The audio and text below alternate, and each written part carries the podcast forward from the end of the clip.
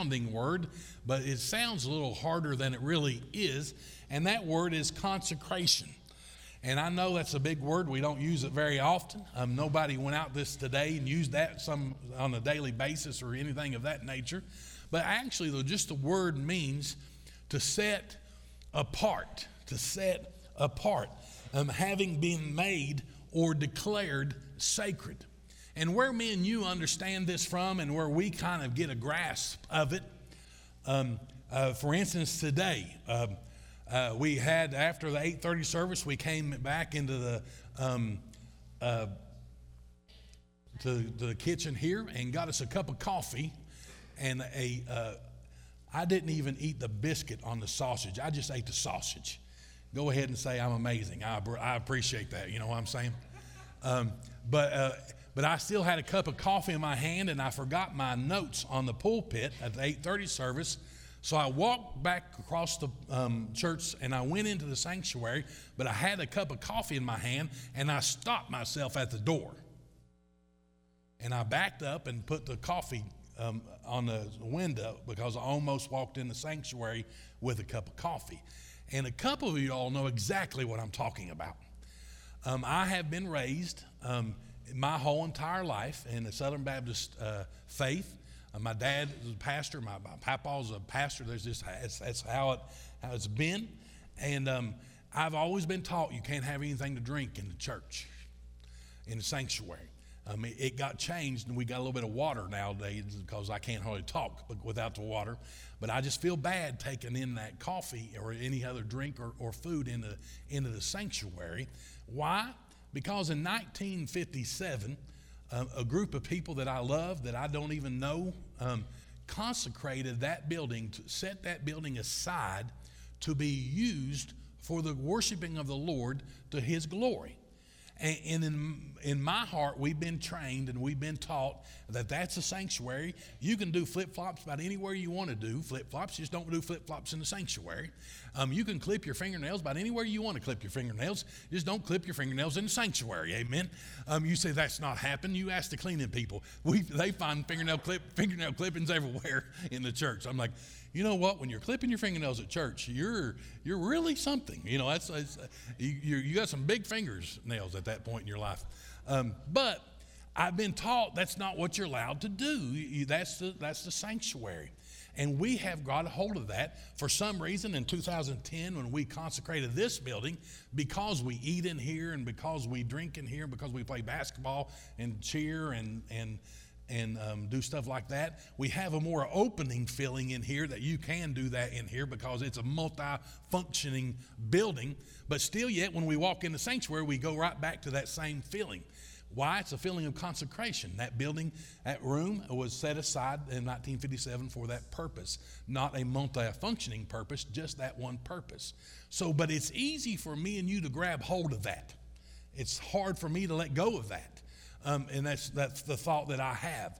But listen, we should be thinking today that God, um, at the moment that He raised Jesus Christ from the dead, and He rent the, the, the, the curtain from the top to bottom in the Holy of Holies, He opened up the Holy of Holies so that now all who believe in Jesus, Jesus Christ could enter into that place of the Holy of Holies. And what's happening now is this we are not so much concerned about consecrating, setting aside brick and mortar buildings to be used by the Lord, which we do still use these for the glory of God.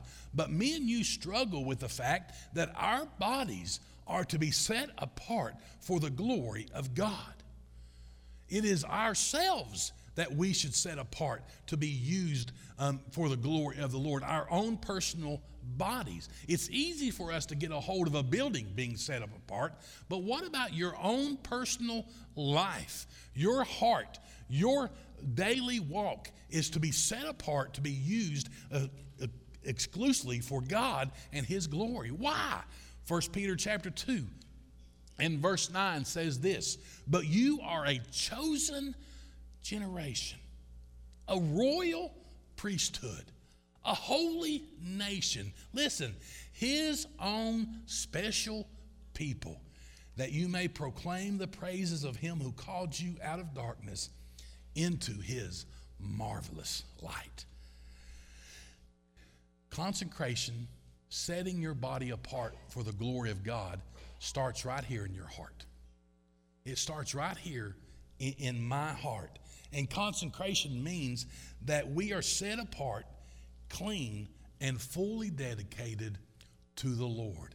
In Genesis chapter um, 28, that we did, uh, that Tim taught two weeks ago, he taught about Jacob's first encounter with God. Remember when the ladder came down and, and he had that encounter of how amazing God is in his life. He laid on the, the pillar of, of stone at that time.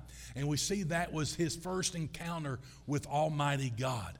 And then last week we, we went through um, Genesis chapter um, 32, after he encountered God at Bethel, he then, we see that he wrestles with the Lord um, there and has a new walk in his life. We have a young lady in our church who's a, who's a nurse.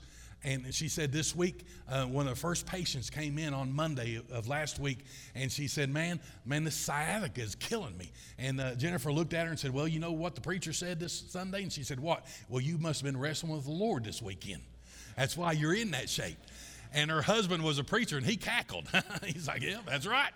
Um, so, um, you know, what happens sometimes when all the time when you wrestle with the Lord, when you're in that um, thing with the Lord, trying to figure out who's boss and who's going to lead and who's going to do this, what happens when you wrestle with the Lord, you walk away different than you ever were before.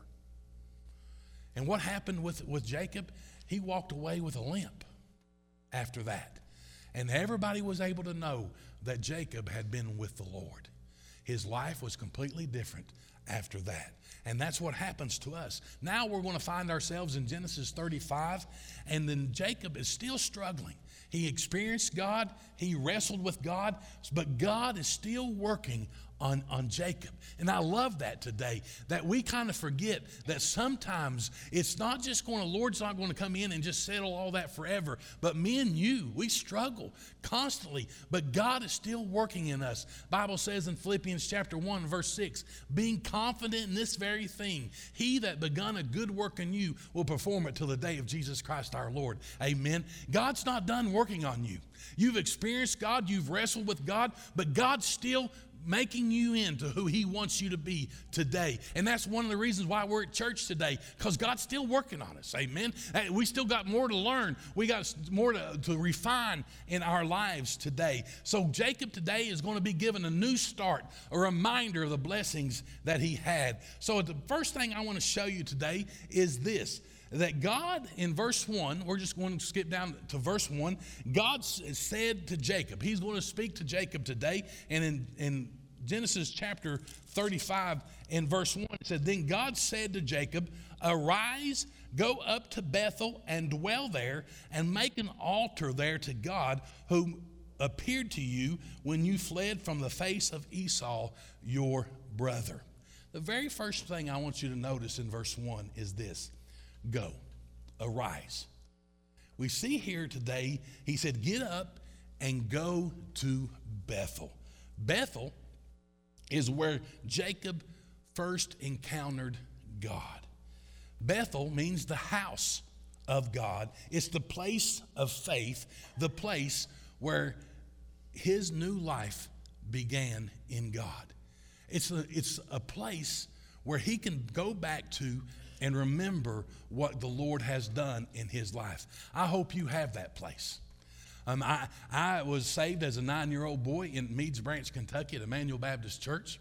Uh, a gentleman led me to, to, the, to the Lord there, and I got baptized in the Levisa Fork of the Big Sandy River. And every time when I go to Paintsville or come back from Paintsville, when I go in that little curve with Happy Mart on the right and used to be Doc's Pizza on the left, I can remember at that moment, right here's the place that I met Jesus. Right, right here is the place that I got baptized and I decided to follow my Lord and Savior, Jesus Christ. I hope you have a Bethel that you can go back to and say, you know what, right here is as many of you, it's just church right here. I have many of you told me I was sitting right in that chair, right in that pew when Jesus um, saved me. And that baptistry is where, where I got baptized. And I say, praise the Lord, because every time you see that, you get to go back to Bethel and remember what the Lord's done for you. Remember how he has changed your life. And today I want to share something with you. If you don't have that place, hey man, I got good news for you. This is it.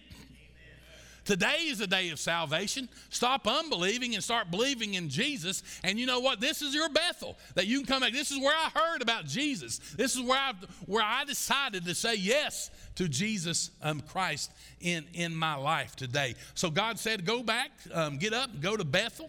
And he said, Go and dwell there. Dwell. And I know that you use that word all the time. Um, honey, where do you dwell? You know, or maybe if you all are a little bit more proper, you say, Well, I abide at 21 211 Spring Meadows Drive.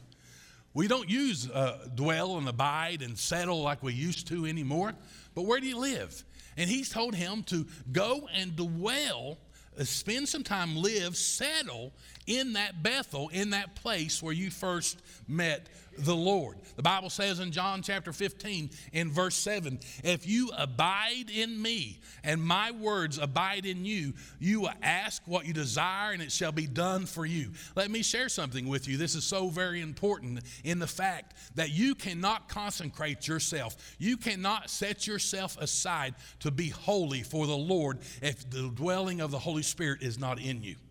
If Jesus is not in your heart, if you have not uh, been saved gloriously and been dwelt with by God's Spirit of the Holy Spirit, you do not have the ability to live a righteous life. Because you don't know Jesus. You don't been saved. You don't have that power that's within you. But what happens when the Lord Jesus Christ abides in you and you abide in him? He gives you that ability to be set apart, to be used for the glory of God. We have the opportunity today to be consecrated and be holy and to be used by God because the Holy Spirit of Christ, of God, lives within us. Amen. That's the blessing that, that we have. But then God said to Jacob, He says to go build, He wants him to build an, the altar. An altar. Why in the world would God want Jacob to build an altar? And the answer simply is this to worship the Lord. The reason Jacob, the reason I and you were created is that we could worship the Lord God Almighty, that we could bring honor to his holy, holy name. That's why we are so many of us are struggling today because we're doing everything but that which we were created to do. You know what we got to do so far today in the last 30 minutes? We got to worship the Lord. You know what that means?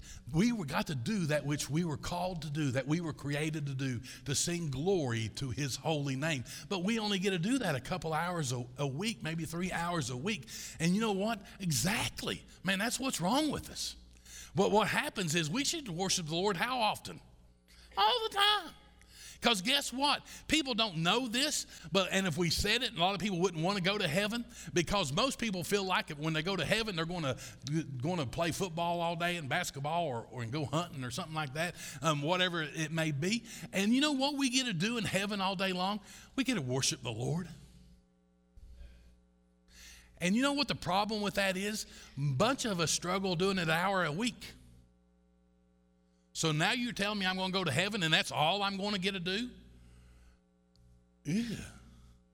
You know what the difference is? We won't have any sin that's going to hold us back to keep us from worshiping the Lord. We won't have any more idols that we're worshiping. And we'll only have Jesus that we'll be worshiping. We won't have to waste time on things that mean, are meaningless, but what we can do is use every moment for the glory of, of God. But what we see here, he said, we want him to go build a altar to worship the Lord. So what did Jacob do? That's exactly what he did. What the Lord told him to do, he went and built an altar. Look at me in verses 2, 3, and 4 as, as we read and see what happened for Jacob. And Jacob said to his household and to all who were with him, Put away the foreign gods that are among you Purify yourself and change your garments. Then let us arise and go up to Bethel, and I will make an altar there to God, who answered me in the day of my distress and has been with me in the way which I have gone. So they gave Jacob all the foreign gods which were in their hands and the earrings which were in their ears, and Jacob hid them under the tree of Terebinth, which was by Shechem. So we see here, what did the Lord tell him to do? Go build an altar. What did he do? He went and built an altar. But listen to what he did. He told his family what he should have told his family a long time ago. Jacob could have done what he was happening now. He could have done this when he first encountered the Lord. But what happened was he encountered the Lord, but his family, their homes were filled with idols. Their homes were filled with filth and dirt and nastiness. So, what he had to do was this he had to tell his family something he should have told his family a long time ago. Men, I just want to share this with you right now. Every single one of us can look back and say, Man, I wish I would have given my life to the Lord a long time ago. Because look what happened here and look what happened here. But you know what? There's never a better time than right now. It would have been a lot easier and a lot smoother and a lot gentler if I would have done it 10 years ago. But you know what? Today is a day. And he goes to his family and he tells his family what they're going to do. And you know what? This is hard because the family's already established. They're already in the middle of all of it. They already have the idols. They're already filthy. They're already doing what they want to do. So he goes to the family and he tells them to get rid of the idols to get rid of the foreign gods that they are worshiping. And you know what? We have things in our life today that we put before the Lord. I'd name them, but you'd get upset at me. Amen. I, I, I could start naming them, but I wouldn't name mine. I'd name yours. You know what I'm saying? That's, that's just kind of person I am. You know what I'm saying? Um, but that's what we do is we worry about someone else's idols and kind of look over our own personal idols in that. But we see here in 1 John 5 21 says, Little children, keep yourselves from idols. Amen. That's what he says. You know what is an idol? Anything that keeps you from the Lord. Anything that keeps you from worshiping our Lord and Savior, Jesus Christ. He said the very first thing, family, what we're going to do is we're going to serve the Lord we're going to get rid of all these idols. Man, that must have been tough because they had them. They got rid of their earrings the, their, that were idols. They had the little gods on them, the foreign gods. They got all that jewelry they had. They got rid of all that stuff. But then he looks at them and says this After we got rid of all those idols, we're going to clean up. If you go through Israel, even today, if it wasn't in the middle of the war, but even in the middle of the war right now, at every place of the pray at the wall where you can go pray or any kind of uh, temple there will always be a basin of water outside of that. And what they want you to do is they've got a little silver cup and they take that running water and you pour over your hands seven times and that cleans your hands. You know what he said? To be able to get right with the lord we want to get rid of these idols and then we need to clean our hands. We need to clean up we need to get rid of this filth that we live in.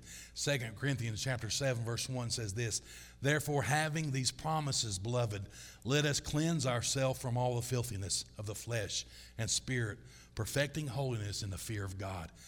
Church, to be consecrated, we get rid of our idols, but also we need cleansed from all unrighteousness. We need to wash it up. We need to get rid of that filth that we have. And when we get rid of that filth that we're in, then he tells his family, then we're going to put on some new clothes. We're going to get some new clothes and we're going to put on the new garments. Uh, the Bible says in Ephesians chapter 4 and verse 22 that you put off concerning your former conduct the old man which grows corrupt and according to the deceitful lust. What happens if you're filthy, nasty, and you go down there, go down to Walmart and buy you a brand new pair of jeans and a t shirt and put it on, they're going to be just as filthy as you are. But what he said is, we're going to put away these foreign gods, we're going to clean up, and then we're going to put us some new clothes on. What's he saying? Family, we're going to set ourselves aside for the glory of God. We're going to be consecrated unto the Lord as a family. For me and my house, We are going to serve the Lord. Let me stop there just for a second, men, and tell you that's where we're at today. As men, as, as men of the family, as spiritual leaders, we need to get up and say, you know what, I wish I'd have done this a long time ago. I know that it's kind of late right now, but let me tell you, we're going to get rid of them foreign gods. We're going to get rid of those idols that keep us from worshiping the Lord. We're going to get rid of those things. We're going to wash up. We're going to have our sins forgiven. We're going to go fall on our face in front of Jesus and beg for forgiveness and have Him cleanse us from all unrighteousness and wipe us as white as snow. Hey, then we're going to put on those new clothes that was given to us through the birth of our new birth in our Lord and Savior Jesus Christ. And we're going to be set aside for the glory of God. So he's deciding, Jacob, at this time that God's working on him. He encountered the Lord, he wrestled with the Lord. Now he's deciding in his heart, you know what? I'm thankful that I encountered the Lord. I'm thankful that day he saved me. I'm thankful that I wrestled with him and I made some decisions. And today is that decision I'm going to make that I'm going to say, Yes, Lord, yes. I'm going to follow you every step of the way. And what happens when you follow the Lord is that he protects you. Esau had a problem that me and you have afraid of so many things. Jacob was afraid of Esau. Esau was afraid of losing something. Everybody has a fear of something. But not only because Jacob had such a huge fear of Esau killing him, Jacob was afraid of everybody else too. He became paranoid and he thought everybody was trying to kill him. Everybody was trying to hurt him. Everybody was trying to steal things from him. If you flip back in just one, one page to, to Genesis chapter, um, excuse me, in Genesis chapter 34 and verse 30, the Bible says, Then Jacob said to Simeon and Levi, Who are they? His boys. You have troubled me by making me obnoxious among the inhabitants of the land. Have any of y'all had that discussion with your children before? you know what? You have made me obnoxious in front of the whole neighborhood. People hate me just because of you. You know what I'm saying? And that's what he's saying. He, he's like, everybody hates me because of you all. Uh, among the, the Canaanites hate him, the Perizzites, the Perizzites hate him, and since I am few in number. They will gather themselves together against me and kill me, and I shall be destroyed, my household and I. You know, guys, you're, you all got me in a mess. Esau's trying to kill him. Now his kids got everybody trying to kill him. You know what? He was scared of everything. The Bible tells us that the Lord God has not given us a spirit of fear, but of power, love, and a sound mind. You don't have to be afraid. You don't have to be afraid of Esau. You don't have to be afraid of the, the ones who inhabit the land. You don't have to be afraid of that because God's not giving you that spirit of fear, but He is here to protect us. Verse 5 says this in Genesis chapter 35 and verse 5 And they journeyed, and the terror of God was upon the cities that were all around them, and they did not pursue the sons of Jacob. God intervened in Jacob's life and he put a terror in those people that were going to kill him where they was too scared to touch him. And they couldn't even put a finger on why they were too afraid to touch him. But the God above, the Almighty God, put a terror in them that they would not even get close to Jacob and his sons. God protects us every single day. But not only does God protect us, but God keeps his promises. You know, something me and you struggle with every day is trying to figure out if God is able to keep his promises. Why do we struggle so much with that? The simple fact is, everybody in our life that we've loved mom, dad, brother, sister, aunt, uncle they've all done what? They've all broken promises. I've broken promises, you've broken promises. I mean, I've made some promises I couldn't even dare keep, but yet I still made them. And we think everybody who makes a promise is going to break that promise. But listen, God will never break a promise He made to you. He'll never leave you nor forsake you, He'll always be there. The promise that God gave Jacob was always, always there. And I want to read verses 6 through 15. I know it's a lot of reading, but you hang in there with me as we see this beautiful story of Jacob. Verse 6 starts out this So Jacob came to Luz, that is Bethel, which is the land of Canaan, he and all the people who were with them. And he built an altar there and called the place El Bethel, because there God appeared to him where he fled from the face of his brother. Now Deborah, Rebekah's nurse, died, and she was buried below Bethel under the terebinth tree. The, and so the name of it was called Allon Bachuth. Then God appeared to Jacob again when he became when he came to Padan Aram and blessed him. And God said to him, Your name is Jacob, and your name shall not be called Jacob anymore, but Israel shall be your name. So he called his name Israel. Also, God said to him, I am God Almighty. Be fruitful and multiply. A nation and a company of nations shall proceed from you, and kings shall come from you, your body. The land which I gave you, gave Abraham and Isaac, I give to you, and to the, your descendants after you, I give this land. Then God went up from him in the place where he talked with him. So Jacob set a pillar in the place where he talked with him, a pillar of stone. And he poured a drink offering on it, and he poured it, all oil on it. And Jacob called the name of the place where God spoke with him Bethel, the house of God. God always keeps his promises. The promises that God gave Jacob had never went anywhere. They were always right there. So many times me and you forget that God's going to keep his promises. And when you forget that God's going to keep his promises, you're filled with anxiety and depression and struggle. And we lose the joy of our salvation. David, in his prayer in, of repentance in Psalms 51, verse 12, says this Restore to me the joy of your, your salvation and hope, uphold me by your generous spirit. David had fallen into sin and lost the joy of the salvation that God had given him. But he knew the only way that his joy would be able to be renewed is that the Lord gave it to him. If the Lord was the one who would renew that salvation. Jacob had come back to the place where he had met God. Remember that place? Remember it often. And you know what? He built an altar there and he called it Mighty God of the house of God. And God reminded Jacob of the promise that he had given him. But not only did God remind Jacob of the promise that he had given him, God reminded Jacob of his new name. Jacob if you look back in Genesis, last five or six chapters, two or three different times, God tells Jacob that I've changed your name from Jacob to Israel. But why does God continue keep on saying, I've changed your name from Jacob to Israel? You know why? Because Jacob's still thinking he's Jacob. And he's forgetting that he has a, a new name, and it's Israel. Well, what's wrong? Well, Jacob's identifying himself not as Israel, but as who? Jacob. When he meets Esau, he was given the new name of Jacob, a new name of Israel, but he says to his brother, It's me, Jacob. Doesn't tell him his new name is Israel. You know what happens?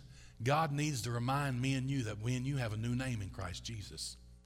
We have a new identity in Christ. We're not the same. Behold, all things are new, and all things old have been what? They've passed away, they've gone on. God's given us a new name. We, we have a new life in Christ Jesus today. And God reminded Jacob his name is no longer the deceiving, tricky Jacob, but now it's Israel. And to God be the glory. But not only did God remind Jacob that his name had changed, God reminded Jacob that God's name has never changed. And his name is El Shaddai. El Shaddai, God Almighty. You know what Jacob had forgotten? What me and you forget that mighty is the Lord God Almighty, oh, Lord God. Mighty is his name. That there is nobody stronger that there is no one omniscient, omnipotent, omnipresent other than our God today. He reminded him that I am El Shaddai, God Almighty. Do you need to be reminded that God is able? The same God who created this universe is able to take care of your needs and your problems that you're struggling with right now. That same God who hung the moon is the one who can save you from your sins, who sent his only begotten Son to die on the cross for us so that we would not perish but have everlasting life. That's who, who Lord is. And God reminded Jacob that he was going to use him mightily. Jacob needed to be reminded of that. He said in verse 11, You know what? From you, kings will be born. But not just kings. From you, the King of kings and the Lord of lords will be born.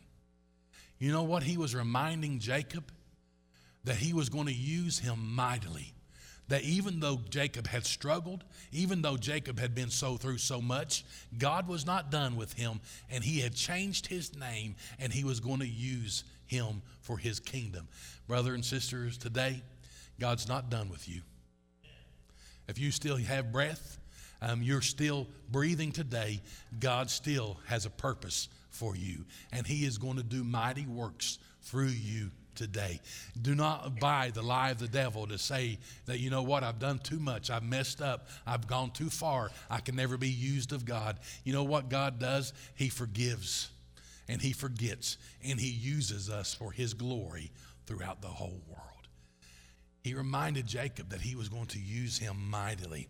And He reminded Jacob of His mercy.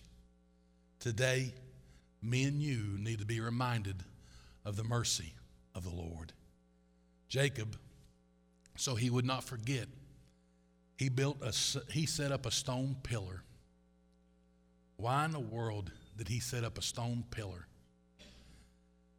He needed a reminder because he realized he was a forgetful person.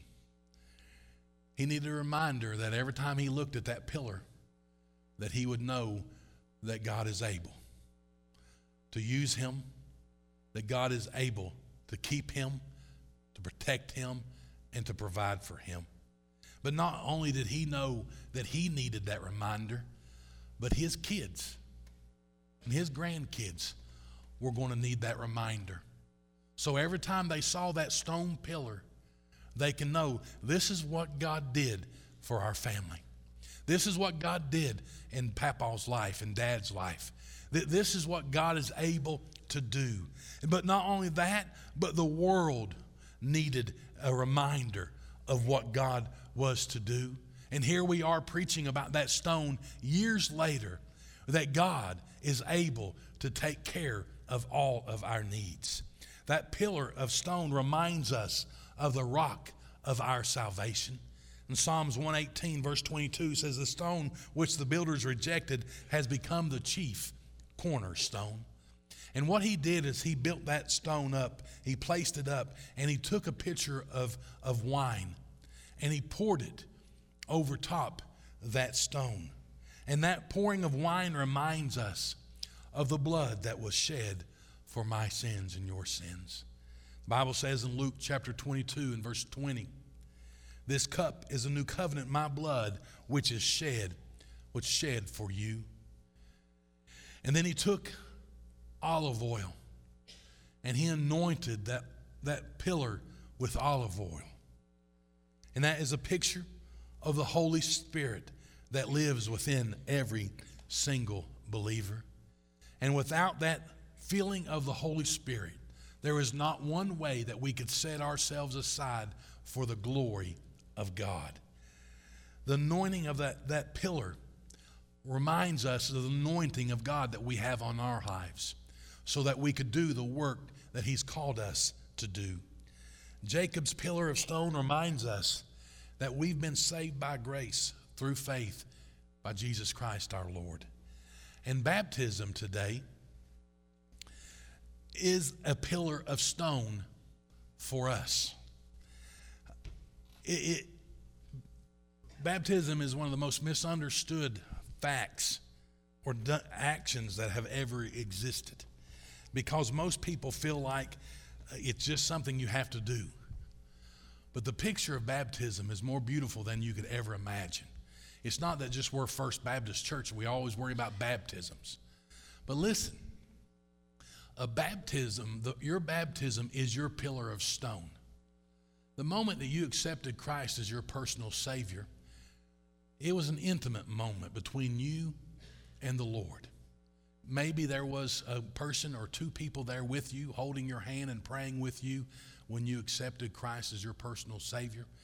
Um, but the majority of people were not able to be a part of that experience with you as you, you accepted Christ as your personal Savior. Many people have come up to me and say, Guess what I did last night? I was like, Man, what'd you do last night? Last night I, I realized I was a sinner. And I fell down on my knees and I, I cried out for Jesus to save me from my sins. And I'm like, Man, that's awesome. I wish I'd have been there. And, and we pray with them and, and, and, and show them the, the next step that we go. But what happens is this the first commandment you have been given after you have been saved is to be follow the Lord in water baptism. And what happens is this is that becomes your pillar of stone. That is what people everybody else gets to see.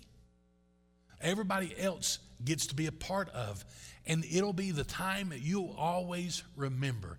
I got baptized in the Levisa Fork of the Big Sandy River. And, and I, I lived right there on the Big Sandy. Um, I, I, had riverfront property back in the day that, where I didn't even know that was something nice. You know what I'm saying? You know what the nice thing about riverfront property living in Meads Branch is? Our rats are like that big.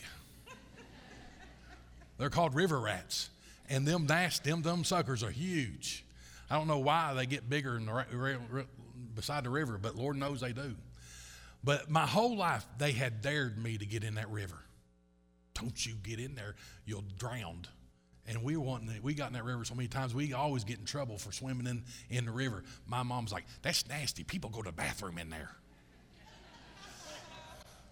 and she's like, you can't get in there, that's nasty. And I'm like, okay. But then I get saved, and you know what I mean that they do? Get in the river.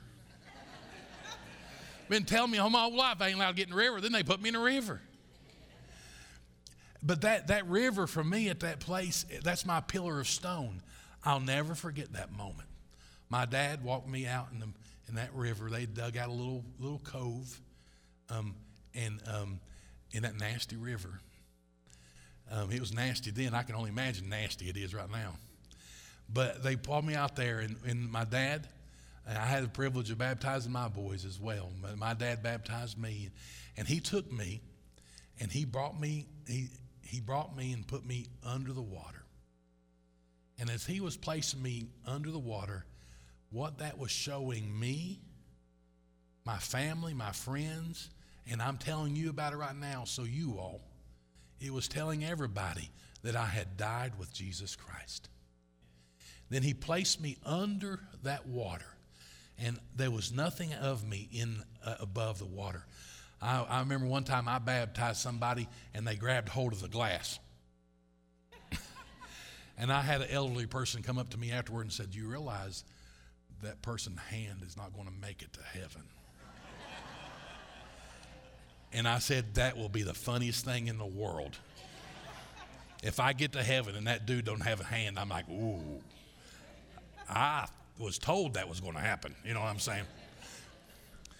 But I, when you completely under the water, what does that, what does that say? That total immersion is showing that you have died with Christ and been buried with Him. But then when he, my dad brought me back up out of that water, it shows that I have been brought back to life, a new creature. And listen, baptism in the foreign language, in, the, in Latin, Spanish, Romanian, French, it means new name. Botez. What happens when you're baptized is you've been given a new name. Don't go by that old name anymore, but you've been given a new life in Christ. And that's your pillar of stone. That every time you look and remember that moment, that's the moment Jesus saved me. And when you're feeling bad, when you're feeling down and out, and the devil's telling you you don't deserve heaven, you go back and say, Look at that pillar of stone right there. Look, look there what happened when Jesus saved me. You know, baptism is not salvific. It don't save you. I have a lady right now that she's dying on her deathbed, She just gave her life to Christ. And there's no possible way that we're going to be able to baptize her in the next few hours, few days. You know what? I'm not worried about that at all. Because what happened is that she's been saved gloriously from the Lord. I wish she would have got saved years before, and she does too.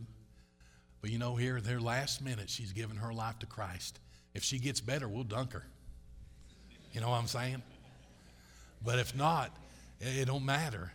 But only thing that baptism is is what we need is that pillar of stone to go back to. And I'm going to ask you today, if you don't have that pillar, if you're not believed upon the Lord Jesus Christ today, today is the day of salvation. If you've been saved and you don't have that pillar, you know what? Pray about that and say, you know, Lord, do I need that pillar to remind me of your goodness? Do I need that pillar to remind my family of that goodness? Do I need that pillar to remind this world of your goodness?